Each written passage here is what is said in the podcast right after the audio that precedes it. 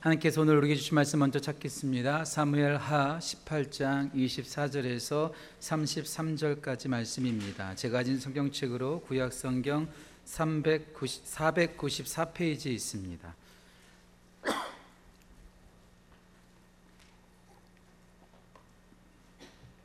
사무엘 하 18장 24절에서 33절 말씀 찾겠습니다.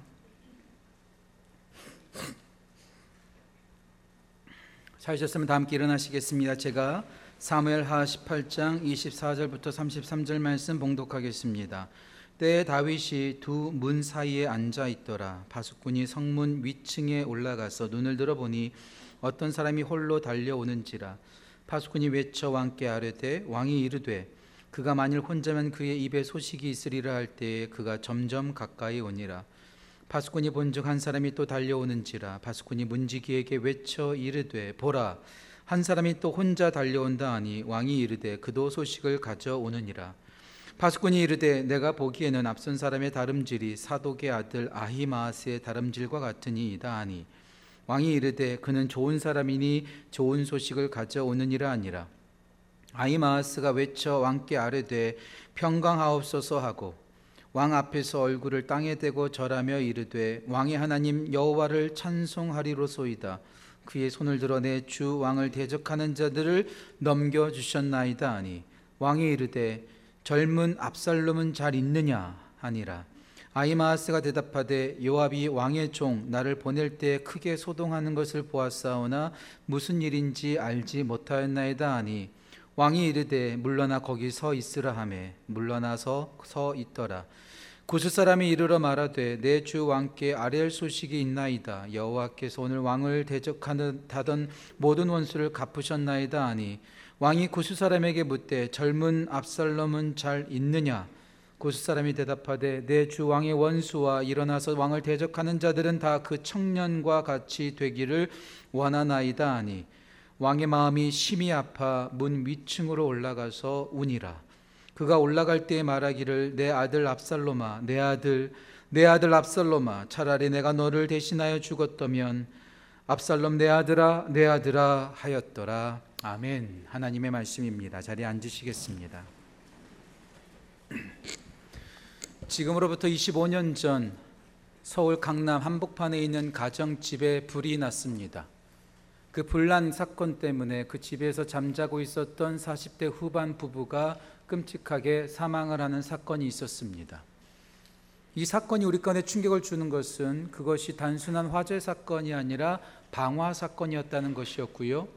그때 숨진 40대 후반의 부부는 방화 사건이 있기 전에 처참하게 정말로 처참하게 살해당한 사, 살해당했다는 것이 밝혀졌기 때문입니다. 그리고 그것이 더 우리 가운데 충격이 되는 것은 그 사건의 범인이 다름 아닌 그 집의 큰 아들이었다는 것이죠. 1994년 5월 19일 한국에서 있었던 박한상 군의 부모 살해 사건. 이 사건은 한국을 뒤엎었고 모든 사람을 충격의 도가니로 빠뜨렸습니다. 어떻게 아들이 자신을 낳아준 부모, 자신을 키워준 부모를 어떻게 그렇게 처참하게 죽일 수 있을까? 모두가 이해가 되지 않았어요. 그래서 한 인권 변호사는 박한상 군을 내가 직접 변호해 주겠다고 그에게 무슨 사정이 있을 거라고 인권 변호사는 자원에서 변호를 했지만 3개월도 채 지나지 않아서 두 손 들고 포기해 버렸습니다. 왜냐하면 전혀 죄책감도 찾아볼 수 없었기 때문이지요. 그 박한상 군이 부모님을 그렇게 처참하게 살해하고 불을 지른 이유는 딱 한 가지였습니다. 돈이었죠. 아버지가 100억대의 부자였기 때문에 그 아버지의 돈을 갖고 싶어서 아버지가 죽으면 어머니가 죽으면 그 돈이 다 내 돈이 될 거라는 생각 때문에 그는 부모님을 처참하게 살해하는 폐륜 중에 폐륜 가장 못된 아들의 표상으로 지금까지 남아 있다는 것입니다. 정말 있어서는 안 되는 일이죠. 정말 못된 아들이지요. 그런데 그런 폐류나 그런 못된 아들이 25년 전 한국에만 있는 것이 아니라 우리가 펼치고 읽고 있는 이 성경 말씀 안에도 그 폐류나 못된 아들이 등장하고 있다는 것이죠. 누굴까요? 바로 다윗의 아들 압살롬입니다. 물론 다윗도 좋은 아빠는 아니었던 것 같아요. 제가 최근에 들었던 말 가운데 이런 말이 있더라고요. 바쁜 아빠는 나쁜 아빠다. 예. 바쁜 아빠는 나쁜 아빠다.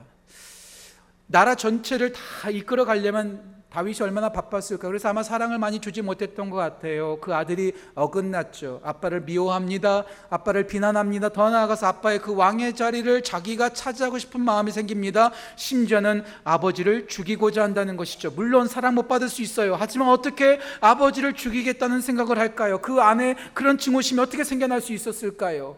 압살롬은 아버지를 죽이고 싶다는 생각까지 들었던 것 같아요. 그 곁에 있었던 아히도벨이라고 하는 전략가가 압살롬에게 하는 말을 보면 그가 아마도 압살롬의 마음을 읽고 있었던 것 같아요. 오늘 본문 말씀은 아니지만 사무엘하 17장 1절과 2절에 이렇게 나와 있습니다. 제가 한번 읽어 드릴게요. 17장 1절과 2절입니다. 아히도벨이 또 압살롬에게 이르되 이제 내가 사람 만 2천 명을 택하게 하소서. 오늘 밤 내가 일어나서 다윗의 뒤를 추적하여 그가 고나여 힘이 빠졌을 때 기습하여 그를 무섭게 하면 그와 함께 있는 모든 백성도 도망하리니 내가 그때 다윗 왕만 쳐 죽이고 라는 말을 합니다.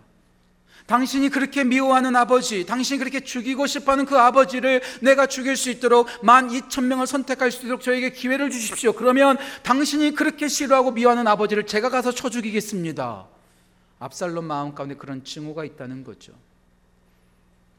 자식이 미워하고 자식이 자리에 자리를 넘보고 자식이 심지어는 자기를 죽이려고 하는 그 아버지의 마음이 얼마나 무너졌을까요? 우리는 상상조차도 못할 것 같아요. 다윗의 마음은 정말 무너졌을 거예요. 다윗의 그 아버지의 마음은 정말 큰 상처를 받았을 것 같아요. 아들이 칼을 드는데 아들이 비난하는데 얼마나 마음이 아프겠습니까? 아들의 증오심은 커졌을지 모르겠지만 다윗의 마음은 무너지면서 전혀 사랑이 시그러들지 않았을 거라고 저는 확신합니다. 여전히 다윗은 압살롬을 사랑합니다. 여전히 다윗은 그 아버지의 넓은 마음으로 아들을 품고 또 품습니다. 오늘 이 무너지는 다윗의 아버지의 마음, 이 아버지의 마음 속에서 우리는 놀라운 은혜를 함께 나눌 수 있고 더 나아가서 하나님 아버지의 우리를 향하신 마음과 그 사랑까지도 우리는 경험할 수 있다는 것이지요. 오늘 이 다윗의 아버지의 마음을 통해서 우리를 향하신 하나님의 아버지의 마음과 그 사랑을 깨닫고 그분 앞으로 나아가는 귀한 은혜가 우리 모든 지구촌 가족들 가운데 넘치기를 간절히 소원합니다. 자, 그렇다면 다윗의 그 아버지의 마음과 사랑을 통해서 배우는 아버지의 사랑과 마음은 무엇일까요? 첫 번째로 우리가 기억해야 될 것은 하나님 아버지의 마음과 그 사랑은 약해지는 사랑이라는 것입니다. 약해지는 사랑. 약해지는 사랑이 바로 아버지의 마음이요 아버지의 사랑이라는 것이죠. 물론 사랑은 강해야만 합니다. 사랑을 지키려면 강해야 합니다. 우리 가정을 지키려면 저는 그 도둑이나 강도에게서부터 지키려면 저는 강해야만 합니다. 강할 때에 우리의 사랑을 지킬 수 있죠. 요즘 문화가 참 어둡습니다. 음란합니다. 더럽습니다. 부정과 거짓말과 속임수가 가득한 이 세상 가운데 사랑을 무너뜨리는 세력들이 얼마나 많이 있는지 몰라요. 그런 세상 속에서 사랑을 지키려면 우리는 강해야만 합니다. 우리의 사랑은 강인해야 하지요. 하지만 사랑은 강한 동시에 약할 수밖에 없다는 거예요. 여러분들 부부 싸움 하면 누가 이겨요? 말 잘하는 사람이 이깁니까? 논리적인 사람, 힘센 사람, 잘못 아는 사람이 이기나요? 예, 물론 그럴 수 있죠. 하지만 부부 싸움에서 누가 이기냐면은요. 덜 사랑하는 사람이 이깁니다. 더 많이 사랑하는 사람이 지고요. 조금 사랑하는 사람이 이기게 돼 있더라고요. 왜냐하면 사랑하면 상대방을 마음대로 함부로 하지 않거든요. 사랑하면 져줍니다. 속아줍니다. 약해집니다. 포기합니다. 사랑하면 그렇게 되는 거예요. 성경에서 똑똑하라고 하면 저, 똑똑 둘째 가라면 서로 할 만한 사람이 있습니다. 바로 야곱이죠. 야곱은 진짜 똑똑한 사람이에요. 절대 속지 않는 사람입니다. 그래서 그는 에서도 속였고 이삭도 속였습니다. 그랬던 그가 삼촌 라반에게 속아서 7년도 아니고 14년 동안 무상 머슴살이를 해요. 왜 그랬을까요? 단 한 가지 이유입니다. 라헬을 너무나 사랑했기 까닭에 그는 속아주고 그는 약해져서 14년 동안 머슴살이를 했다라는 것이죠. 예, 사랑하면 그 상대방을 이기려 하지 아니하고 그 상대방에게 져주고 포기하고 속아주, 속아주는 것이죠. 이게 바로 진짜 사랑이 아닐까요? 우리는 흔히 이런 말 합니다. 자녀 이기는 부모 없다고요. 자녀 이기는 부모 없어요. 왜요? 자녀가 힘이 없어서 그런가요? 덜 똑똑해서 그런가요? 연약해서 그런가요? 아니요. 제가 여기서 이런 말씀 드리기 참 민망하지만 제 딸, 제 주먹 한 방이면 끝납니다. 그렇잖아요. 그런데 자녀를 못 이겨요. 왜 그럴까요? 힘이 없어서가 아니에요. 똑똑하지 않아서가 아니에요. 논리가 없어서 그런 것이 아니에요. 논리도 있고 똑똑하기도 하고 배울 만큼 바- 배웠고 가진 것도 있지만 자녀를 이기지 못하는 이유는 부모가 자녀보다 더 사랑하기 때문에 약해지는 거예요. 더 사랑하기 때문에 속아주는 거예요. 더 사랑하기 때문에 속아주고 더 사랑하기 때문에 져주는 거예요. 사랑하면 집니다. 사랑하면 약해지는 거예요. 사랑하면 속아주는 것이죠. 오늘 압살롬이 다윗을 죽이겠다고 쳐들어와요. 그때 다윗이 첫 번째로 했던 반응이 뭡니까? 도망치는 거죠. 2주 전에 말씀을 들었죠. 제가 2주 전에 나왔던 말씀 다시 한번 읽어드릴게요. 사무엘하 15장 14절에서 압살롬이 쳐들어온다고 하니까 다윗이 이렇게 말합니다. 제가 읽어드릴게요. 다윗이 예루살렘에 있는 모든 신하들에게 이르되 일어나서 도망하자. 그렇지 아니하면 우리 중 한 사람도 압살롬에게서 피하지 못하리라. 빨리 가자. 두렵건대 그가 우리를 급히 따라와 우리를 해하고 칼날로 성읍을 칠까 하노라. 야 빨리 도망가자. 지금 압살롬이 오면 우리가 다 죽을 거야. 우리가 다 없어질 거야. 그리고 하나님의 거룩한 성읍이 피로 물들 거야. 빨리 도망치자. 도망치자고 말하는 다윗. 이게 정말로 다윗 압살롬이 힘이 셌을 수 있습니다. 하지만 제가 아무리 이 말씀을 읽어도 이해가 되지 않아요. 왜냐하면 다윗은 그렇게 연약한 사람 아니거든요. 여러분들 다 아시잖아요. 다윗은요, 10대 때 3미터나 되는 골리앗을 한 방에 이겼던 사람입니다. 그리고 사울 왕이 그를 잡으려고 10년 넘게 쫓아다녔지만 단 한 번도 잡힌 적이 없는 아주 날쌘 돌이 용사 중에 용사입니다. 블레셋과 싸워서 이겼고요. 아말렉과 싸워서 이겼고요. 항상 전쟁에서 승리했던 영웅 중에 영웅이었고 그 주위에는 똑똑한 사람들만 있었던 것이 아니라 칼을 잘 쓰는 장수들이 포진되어 있었습니다. 요압이 그런 사람이었고 아비세가 그런 사람이었고 이때가 그런 사람이었습니다. 절대 도망칠 이유가 없어요. 그런데 도망치고 있어요. 이 사실을 후세라는 전략가가 압살롬에게조차도 말해줍니다. 오늘 본문 말씀은 아니지만 사무엘하 17장 8절과 9절 말씀 제가 읽어 드릴게요. 후세가 요 압살롬에게 이렇게 말합니다. 후세가 말하되 왕 압살롬도 아시거니와 왕의 아버지 다윗과 그의 추종자들은 용사라. 그들은 들에 있는 곰의 새끼를 빼앗긴 것과 같이 격분하였고 왕의 붙이는 전쟁에 익숙한 사람인즉 백성과 함께 자지 아니하고 지금 그가 어느 굴에 어느 곳에 숨어 있으리니 10절 말씀도 볼까요? 그 다음에 이렇게 또 나옵니다. 이는 이스라엘 무리 모든 백성이 왕의 아버지 다윗은 영웅이요 그의 추종자들도 용사인 줄 알고 있습니다. 예, 다윗은 전쟁의 베테랑입니다. 용사 중에 용사예요. 그를 무서워합니다. 그는 정말로 탁월한 용사였다는 거죠. 반면에 압살롬은 어떤 사람이었죠? 한 번도 전쟁에 나가보지 않은 애송이 중에 애송입니다. 반듯하게 얼굴만 잘생겼지 할 수 있는 거 다 한 번도 없어요. 그런데 그런 애송이를 지금 전쟁의 영웅이었고 베테랑이었던 베테랑이었던 다윗이 도망치고 있다고요? 이해가 안 가요. 왜 그럴까요? 아버지니까 도망치는 거예요. 아들이 칼 들었다고 아버지도 똑같이 칼 드는 거 아니에요. 아들이 욕한다고 똑같이 아버지도 욕하지 않아요. 아들이 돌 던진다고 똑같이 아버지도 돌 던지지 않아요. 피하는 거죠. 아들과 싸우는 것을 원하지 않는 거예요. 피하는 거예요. 그와 피를 흘리고 싶지 않은 거예요. 약해지는 거죠. 속아주는 거죠. 포기하는 거죠. 도망쳐 주는 거예요. 아들과 싸우고 싶지 않아서. 저주는 다윗 아버지의 마음을 이 도망치는 다윗을 통해서 배울 수 있습니다. 아버지 다윗의 모습 속에서 똑같이 약해진 한 분의 아버지가 또 계십니다. 그 아버지가 누굴까요? 누가복음 15장에서 예수님께서 말씀해 주신 잃어버린 아들의 비유에 나오는 아버지입니다. 여러분 이 이야기 참 너무나 잘 아시죠?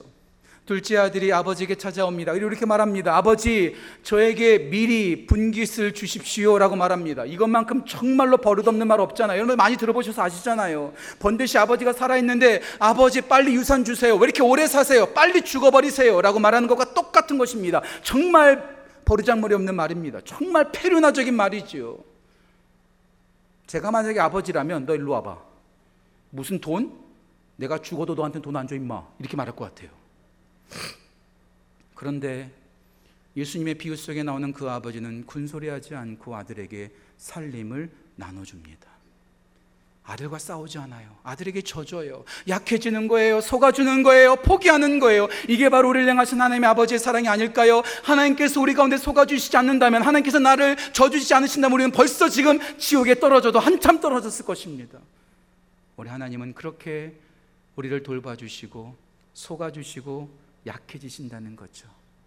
마치 자기를 죽이려고 찾아오는 압살롬을 향해서 도망하는 다윗처럼 말이죠. 하지만 여러분들 기억하셔요. 무조건 약해지는 것만이 진정한 사랑이 아닙니다. 약해지기만 하면 문제가 생기죠. 그래서 두 번째 사랑으로 가야 돼요. 두 번째 아버지의 마음, 아버지의 사랑은 무엇일까요? 기다리는 마음, 기다리는 사랑입니다. 기다리는 사랑이에요. 자녀들 앞에서 자꾸 오냐오냐만 해주면 아이들이 스포일 돼요. 기어 올라와요. 맘마보이가 돼요. 사회적 문제가 돼요. 엘리 제사장의 아들 홈리와 비나스가 그렇게 된 것이지요. 예, 잘못된 것은 잘못됐다고, 틀린 것은 틀렸다고 엄히 말해주는 것이 바로 부모의 역할이 아닐까요? 예, 다윗도 언제까지만 속아줄 수 없어요. 언제까지 도망칠 수만은 없어요. 언제까지 가만히 있을 수만은 없어요. 그 압살롬을 제압하고 고쳐 주어야만 하겠지요. 그래서 가만히 있지 않고 자신의 군대를 세 개로 나눕니다. 요압 군대, 아비세 군대, 이때 군대 세 개로 나누어서 그들이 압살롬을 향하여 전투하러 나가게 합니다. 그때 왕으로서 다윗이 그 세 명의 장수에게 이렇게 말합니다. 나가서 반드시 이기고 돌아오라. 다 죽여버리라. 이렇게 말하지 않아요. 그렇게 말하는 것이 마땅하지요. 그런데 오늘 본문 말씀은 아니지만 사무엘하 18장 5절에서 다윗이 세 명의 장수 앞에 이렇게 말합니다. 제가 읽어 드릴게요. 5절 말씀입니다. 왕이 요압과 아비세와 이때에게 명령하여 이르되 나를 위하여 젊은 압살롬을 너그러이 대우하라. 아니 지금 전쟁터에 나가는 자신을 죽이려고 하는 그 못된 아들 페루나 중에 페루나 압살롬을 죽여도 시원찮을 판에 너그러이 대해주라. 나를 봐서라도 너그러이 대해줘라. 부드럽게 대해줘라. 천천히 대해줘라. 여기서 너그러이라는 단어가 호세아서 11장 4절에서도 똑같이 쓰였는데 거기서 이렇게 쓰여지고 있습니다. 어깨에 메어 있는 짐을 풀어줘라. 어깨에 있는 짐을 풀어줘라 압살롬이 변화할 수 있도록 압살롬이 회복할 수 있도록 그냥 죽이지 말고 산채로 데리고 와서 나와 관계를 회복할 수 있도록 그 어깨의 짐을 내려놓을 수 있도록 그 죄의 짐을 내려놓을 수 있도록 기회를 주고 기다리자라는 말이 아닐까요? 예, 다윗은 압살롬이 죽지를 죽기를 원치 않았습니다.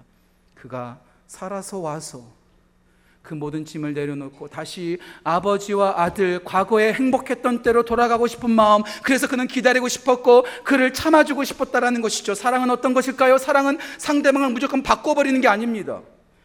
컨트롤하고 함부로 대하는 것이 아니라 사랑하면 사랑할수록 그 사랑하는 대상에 향하여 기다리고 또 기다린다는 거죠 우리는 흔히 고린도전서 13장을 사랑장이라고 말합니다. 그 사랑장을 자세히 보시면 1절, 2절, 3절은 사랑이 없으면 아무런 소용이 없다는 것을 먼저 말합니다. 그 다음에 4절, 5절, 6절, 7절에서 4절에 걸쳐서 사랑이 무엇인지에 대한 definition, 정의를 내려요.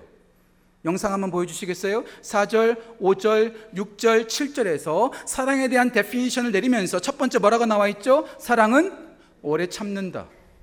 7절 마지막에 어떻게 나와 있죠? 사랑은 모든 것을 견딘다. 그래서 어떤 분이 이렇게 말하더라고요. 사랑의 시작과 끝은 기다려주고 인내하고 참는 거라고요. 사랑의 알파와 오메가는 끝까지 기다려주고 기대하는 것이라고 말합니다. 저는 그거에 동의합니다. 예. 사랑하면 함부로 하지 않습니다. 조급해지지 않습니다. 상대방이 변화될 때까지 기다려주고 또 기다려주는 것. 이것이 바로 사랑의 모습이라는 것이죠. 그래서 다윗은 압살롬이 빨리 죽지 않기를 바랬어요. 살아서 와서 그가 변화되어지기를 기다리고 또 기대했던 것이죠. 그래서 그렇게 장수를 보낸 후에 다윗은 가만히 있지 않습니다. 문 앞에 앉아서 아들을 기다립니다. 말씀 보실까요? 오늘 본문 말씀 24절입니다. 24절 이렇게 나와 있습니다. 때에 다윗이 두 문 사이에 앉아 있더라. 어떤 학자들은 이렇게 말하더라고요. 바로 그 성문 앞에 앉아 있었다고요. 아들이 오면 제일 먼저 만나려고 가장 아들을 빨리 만날 수 있는 그곳에 지금 문 앞에 다윗은 앉아 있었다라는 거예요. 예, 그래요. 다윗은 압살롬이 돌아오기만을 기다렸어요. 그가 돌아오면 내가 그를 어떻게 끌어안아 줄까? 그렇게 어떻게 용서해 줄까? 어떻게 회복할까? 무슨 선물을 줄까? 그에게 어떤 말을 할까? 고민하면서 연습하면서 그는 그 앞에서 기다렸을 거예요. 그냥 기다리지 않았을 거예요. 저는 확신합니다. 오늘 본문 말씀 속에는 나오지 않지만 그는 분명히 기도하면서 기다렸을 거예요. 하나님, 제 아들을 살아오게 해주세요. 제 아들과 관계를 회복하고 싶습니다. 제 아들을 살아서 돌아오게 해주시고 그가 변화될 수 있도록 인도해 주세요. 그는 간절히 기도하면서 기다렸을 거예요. 이게 바로 아버지의 사랑입니다. 변화될 때까지 기다리고 또 기다리는 것. 오늘 다윗이 문 앞에서 압살롬을 기다렸던 것처럼 똑같이 기다리셨던 아버지 한 분이 계세요. 그분이 누굴까요? 바로 누가복음 15장에 나오는 예수님께서 말씀하신 잃어버린 아들의 아버지였습니다. 아들은 살림을 받아서 유산을 받아서 먼 나라로 떠납니다. 먼 나라로 가서 모든 재산을 탕진하죠. 그리고 돼지 지엄 열매도 먹을 것이 없어서 아버지의 집으로 돌아가야겠다. 내가 아들이라 일컬음을 받지 못하겠고 내가 품꾼이라는 칭함을 받는다 할지라도 내가 아버지의 집에 돌아가겠다 하면서 아버지 집으로 돌아갑니다. 그때 아버지 집에 도착했을 때 누가 먼저 상대방을 발견했죠? 마땅히 찾아온 아들이 먼저 아버지를 발견해야 되는 거 아니겠습니까? 먼저 그 집 앞에 가서 아버지를 만나러 왔습니다. 저는 아들입니다. 아버지를 만나게 해주십시오라고 에스크하고 요청해야 되지 않겠습니까? 하지만 아들이 아버지를 발견한 것이 아니라 아버지가 아들을 먼저 발견했습니다. 거리가 아직도 멀리 있는데 먼저 발견했어요. 이 말은 무슨 뜻일까요? 아들이 나가는 그 다음 날부터 아버지는 기다렸다는 거예요. 어쩌다 나왔더니 우연히 아들을 발견한 것이 아니라 밤이나 낮이나 눈이 오나 비가 오나 어떤 일이 있다 할지라도 그 아버지는 아들이 나간 그 순간부터 집 앞에서 아들이 돌아오기만을 기다리고 또 기다렸다라는 것이죠. 이게 바로 아버지의 사랑이고 아니고 사랑이 아니고 뭐겠습니까? 우리 하나님 아버지는 그렇게 우리를 지금도 기다리고 계세요. 우리가 변화되어지기를 우리가 새로워지기를 우리가 예수님을 닮아가며 하나님의 자녀답게 살아가기를 지금도 기다리고 또 기다리시는 분이 바로 우리 하나님 아버지라는 거죠. 그래서 베드로 후서 3장 9절에 이런 말씀이 있습니다. 주의 약속은 어떤 이에 더디다고 하는 것 같이 더딘 것이 아니라 모든 사람들이 회개하여 구원을 얻기까지 지금도 기다리고 계시는 분이 바로 우리 하나님 아버지라는 것이죠. 예, 우리 하나님 아버지 기다리지 않으셨다면 우리는 벌써 지옥에 떨어졌을 거예요. 지금도 사랑하시기에 견디고 기다리고 또 기다리시는 분이 바로 우리 하나님 아버지의 마음이요 사랑이라는 거예요. 다윗의 아버지의 마음, 하나님의 아버지의 마음은 약해지는 사랑입니다. 약해지는 것으로 끝나지 않고 우리가 변화될 때까지 우리가 돌아올 때까지 기다리는 사랑입니다. 마지막 세 번째 아버지의 마음, 아버지의 사랑은 슬퍼하는 마음입니다. 슬퍼하는 마음입니다. 가장 소중한 것을 잃어버렸을 때 얼마나 마음이 아픕니까? 전 상상하고 싶지도 않아요. 사랑하는 자녀가 세상을 떠나면 이 슬픔과 이 아픔을 어찌 말로 표현할 수 있겠습니까? 이것을 경험했던 한 사람이 있어요. 그 사람이 바로 야곱입니다. 야곱. 야곱에게는 열두 아들이 있었어요. 열두 아들 중에서도 가장 사랑하는 아들이 열한 번째 요셉이었습니다. 왜 그럴까요? 늙었을 때 얻었을 뿐만 아니라 자기가 14년 동안 삼촌에게 속아가면서 사랑하고 사랑했던 라헬이 첫 번째로 낳은 아들이 바로 요셉이기 때문에 요셉을 그 어떤 아들보다도 사랑했어요. 그리고 그 아들에게 채색 옷을 입혀줍니다. 그런데 이것이 문제의 화근이 되었죠. 나머지 형제들 10명이 요셉을 미워했어요. 형들이 일하는 곳에 요셉이 위문하러 왔었을 때 그들은 요셉을 죽이기로 작정합니다. 근데 차마 죽일 수 없어서 그 아들을 애굽의 노예로 팔아버리죠. 그리고 아버지에게는 그 요셉이 입고 있었던 채색 옷을 찢어서 짐승의 피를 묻히고 가서 악한 짐승이 와서 잡아먹었습니다라고 말을 합니다. 그때 야곱이 얼마나 많이 무너집니까? 오래도록 애통합니다. 옷을 찢고 배로 허리를 동이고 울고 또 옵니다. 주위 있는 사람들이 와서 위로를 하지만 위로를 받지 않습니다. 그리고 이렇게 말합니다. 내가 아들처럼 스올로 내려가리라. 무슨 말이에요? 아들 따라 죽겠다라는 말 아니겠어요? 그만큼 요셉의 다윗의 야곱의 마음이 무너지고 있다는 것이죠. 그런데 야곱의 마지막은 비극이 아니죠. 해피엔딩이죠. 그렇게 죽었다고 생각했던 아들이 13년 만에 살아있다는 소식을 듣습니다.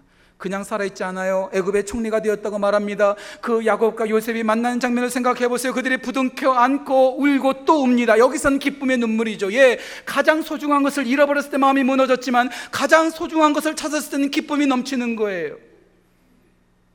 누가 보면 15장에 나오는 잃어버린 아들의 아버지도 마찬가지예요. 아들이 돌아왔어요. 아들이 돌아와서 회개하고 잘못했습니다. 말하기도 전에 아버지는 벌써 그 아들을 끌어안습니다. 입을 맞춥니다. 그리고 사람들에게 말합니다. 아들이 돌아왔다. 아들을 다시 찾았다. 살찐 송아지를 잡고 큰 잔치를 벌입니다. 왜요? 기쁘니까. 아들이 살아 돌아오니까 기쁜 거예요.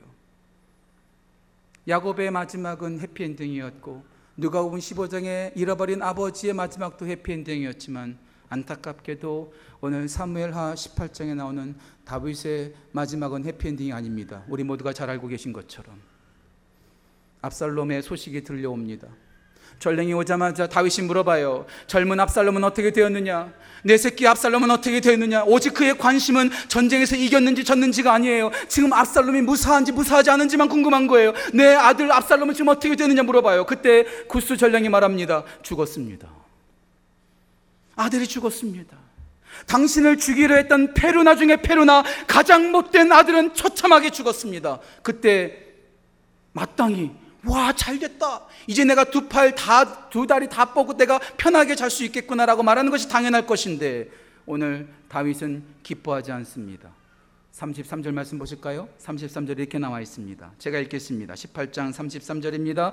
왕의 마음이 심히 아파 문 위층으로 올라가서 우니라. 그가 올라갈 때 말하기를 내 아들 압살롬아, 내 아들 내 아들 압살롬아, 차라리 내가 너를 대신하여 죽었다면 압살롬 내 아들아, 내 아들아 하였더라. 그 못된 아들, 자기를 죽이려고 했던 아들, 페루나 중에 페루나 가장 못되고 나쁜 아들이 죽었다면 좋아하는 것이 당연할 것인데 그 아들 때문에 지금 애통하고 있어요. 마음이 심히 아프다고 말하고 있어요. 눈물 흘리면서 내 아들 압살롬, 내 새끼 압살롬을 외치면서 지금 슬퍼하고 있습니다. 예, 자녀가 죽으면 자녀가 잘못되면 가장 마음이 아픈 것이 아버지의 마음이요, 어머니의 마음이 아니던가요? 예, 그래요. 아버지의 마음이 지금 슬퍼하고 있습니다. 아들이 죽었다는 것 때문에. 그런데 압살롬이 죽은 것 때문에 다윗이 울고 있는 것처럼 아들이 죽었기 때문에 슬퍼한 한 분의 아버지가 더 계십니다.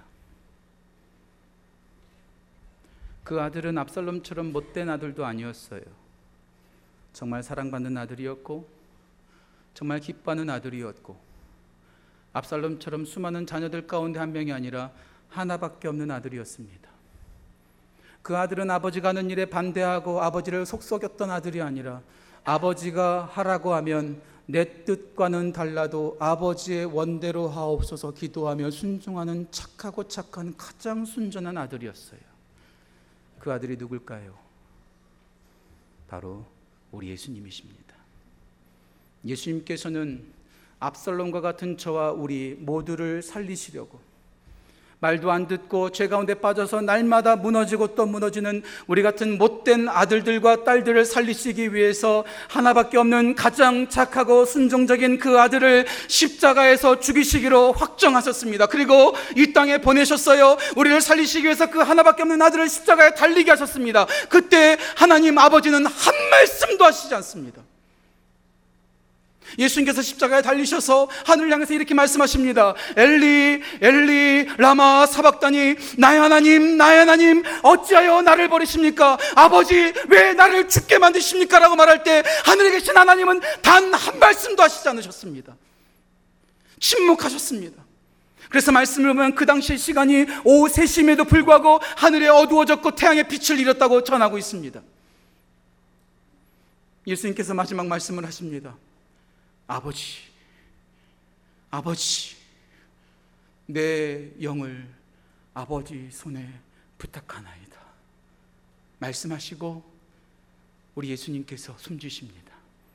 그때도 하늘에 계신 우리 하나님 아버지는 어떤 말씀도 하지 않으세요. 그 못된 압살롬이 죽었던 것 때문에 다윗이 그렇게 울었다면 우리 하늘 하늘에 계신 우리 아버지는 그 착하고 기쁘고 순종하는 그 하나밖에 없는 아들이 죽을 때 그 마음이 얼마나 찢어졌을까요? 그 광경을 보기만 하는 그 마음이 얼마나 안타깝고 얼마나 슬프셨을까요?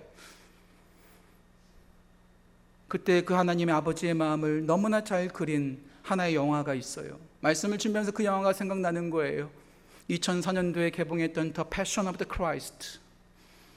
이 영화에서는 그 아버지의 마음, 하나님 아버지의 마음이 예수님께서 죽으실 때 얼마나 아프셨을까를 정말로 효과적으로 탁월하게 설명해 줍니다.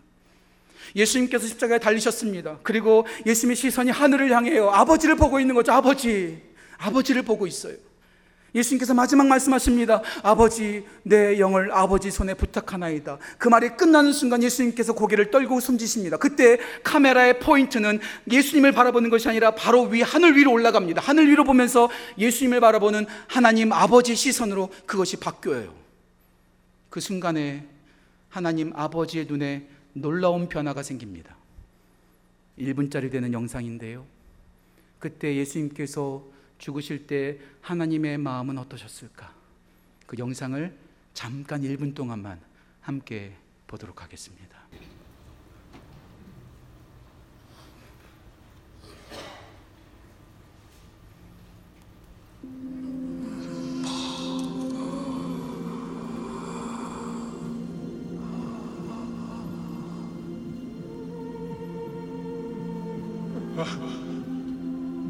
Yeah,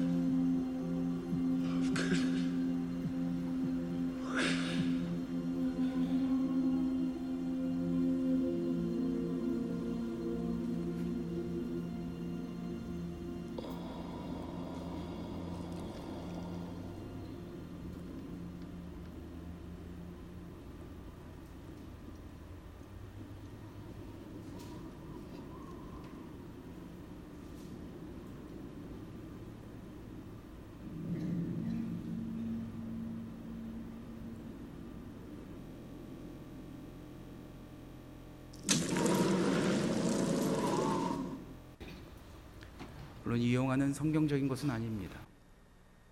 성경에 기록된 대로 그려진 것은 아니죠.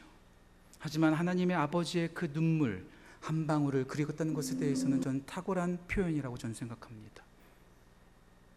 못된 압살롬이 죽었을 때에도 다윗이 그리 통곡했다면 사랑하는 하나밖에 없는 아들 순종하는 그 아들이 십자가에서 죽었을 때 하나님 아버지의 마음은 저 눈물보다도 더 큰 눈물, 저 슬픔과 우리가 헤아릴 수 없는 큰 슬픔으로 슬퍼하셨을 거라는 것이죠. 예수님께서 압살롬과 같은 우리를 살리시기 위해서 하나밖에 없는 아들 예수 그리스도를 십자가에서 죽이시기까지 우리를 사랑하셨습니다. 하나밖에 없는 그 아들 예수 그리스도가 우리를 살리시기 위해서 십자가에서 살을 찢으시고 피를 흘리시면서 우리를 구원하셨습니다. 아버지의 사랑이 없었다면 예수님의 그 희생이 없었다면 오늘 우리는 똑같이 압살롬처럼 살아가고 있겠죠. 오늘 그 하나님 아버지의 사랑을 기억하고 그 예수님의 그 살과 피를 찢으시고 흘리신 예수님의 십자가를 기억하며 오늘 여러분들 모두를 주의 만찬에 초대합니다. 오늘 주님의 살과 피를 받고 그것을 믿음으로 받아들이는 모든 분들은 참여하실 수 있습니다. 침례 혹은 세례를 받으신 모든 분들은 참여하실 수 있습니다. 오늘 하나님 아버지의 사랑을 기억하며 예수님의 십자가를 바라보며 주의 만찬을 이 시간 조용한 기도 드리심으로 준비하며 주 앞에 나아가겠습니다. 기도하겠습니다.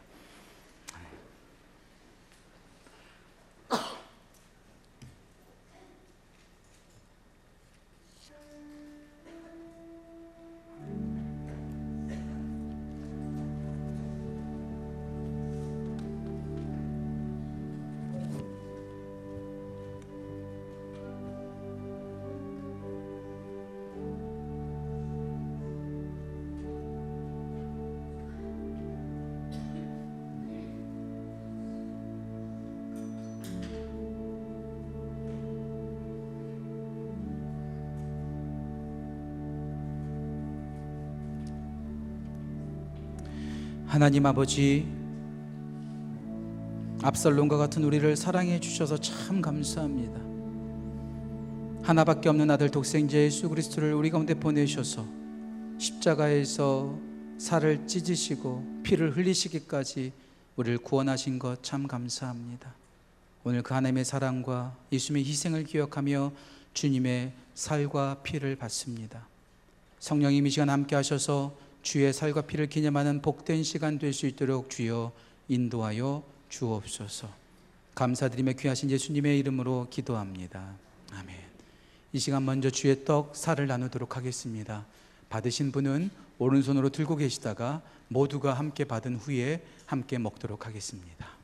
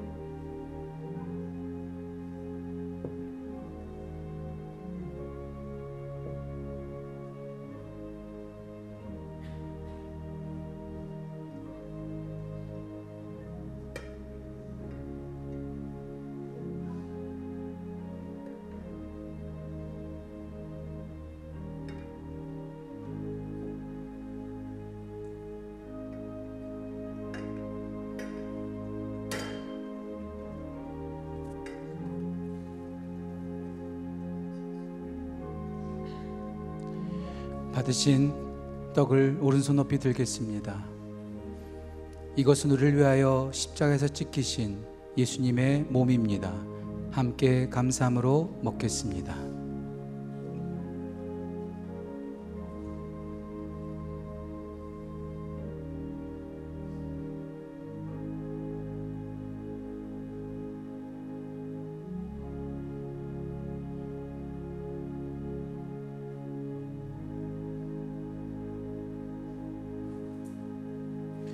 같은 방식으로 잔을 나누도록 하겠습니다. 받으신 분은 오른손을 들고 함께 묵상하시다가 다 받으신 후에 함께 마시겠습니다.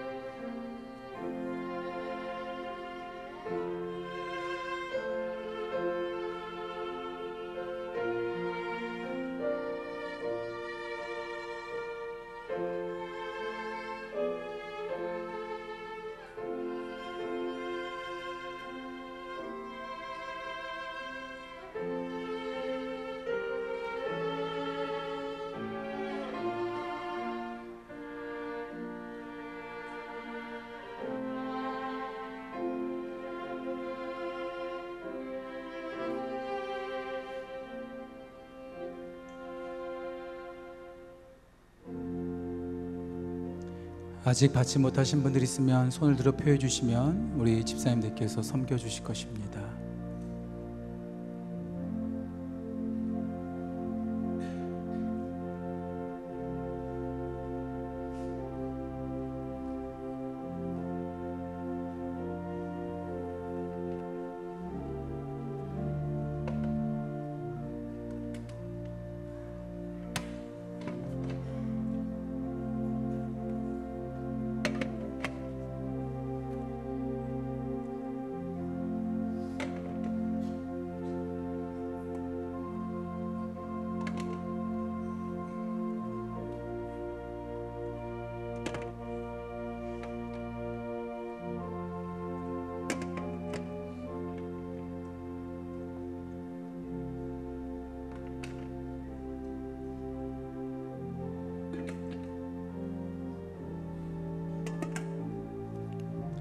받으신 잔을 오른손 높이 들겠습니다.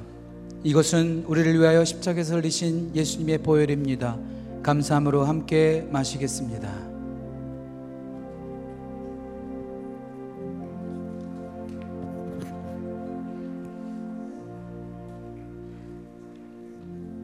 기도하겠습니다. 하나님 아버지 감사합니다. 주님의 살과 피를 기념하는 이 자리에 우리를 불러주시고 주님과 연합하고 하나님의 사랑과 예수님의 희생을 기억하며 다시 우리가 주님 앞에 나아가게 하신 것 참 감사합니다.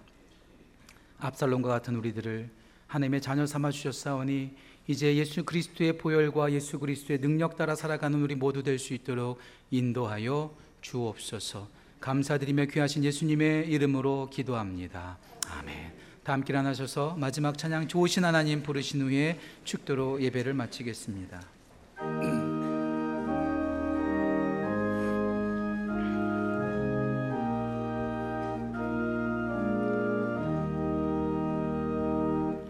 좋으신 하나님 좋으신 하나님 참 좋으신 나의 하나. 우리 한 번 더 시간 고백합시다. 좋으신 하나님 좋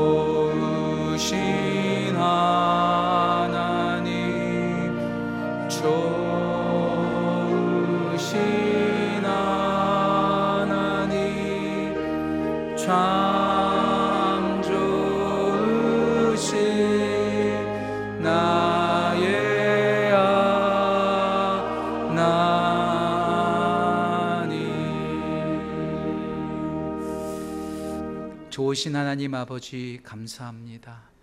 죽었던 우리들을 그 아들 독생자 예수 그리스도를 십자가에 죽이시기까지 구원하시고 하나님을 아빠 아버지라 부를 수 있는 자녀 삼아 주신 것 참 감사합니다. 그 하나님 아버지의 사랑에 따라가는 우리 모두 될 수 있도록 인도하여 주옵소서.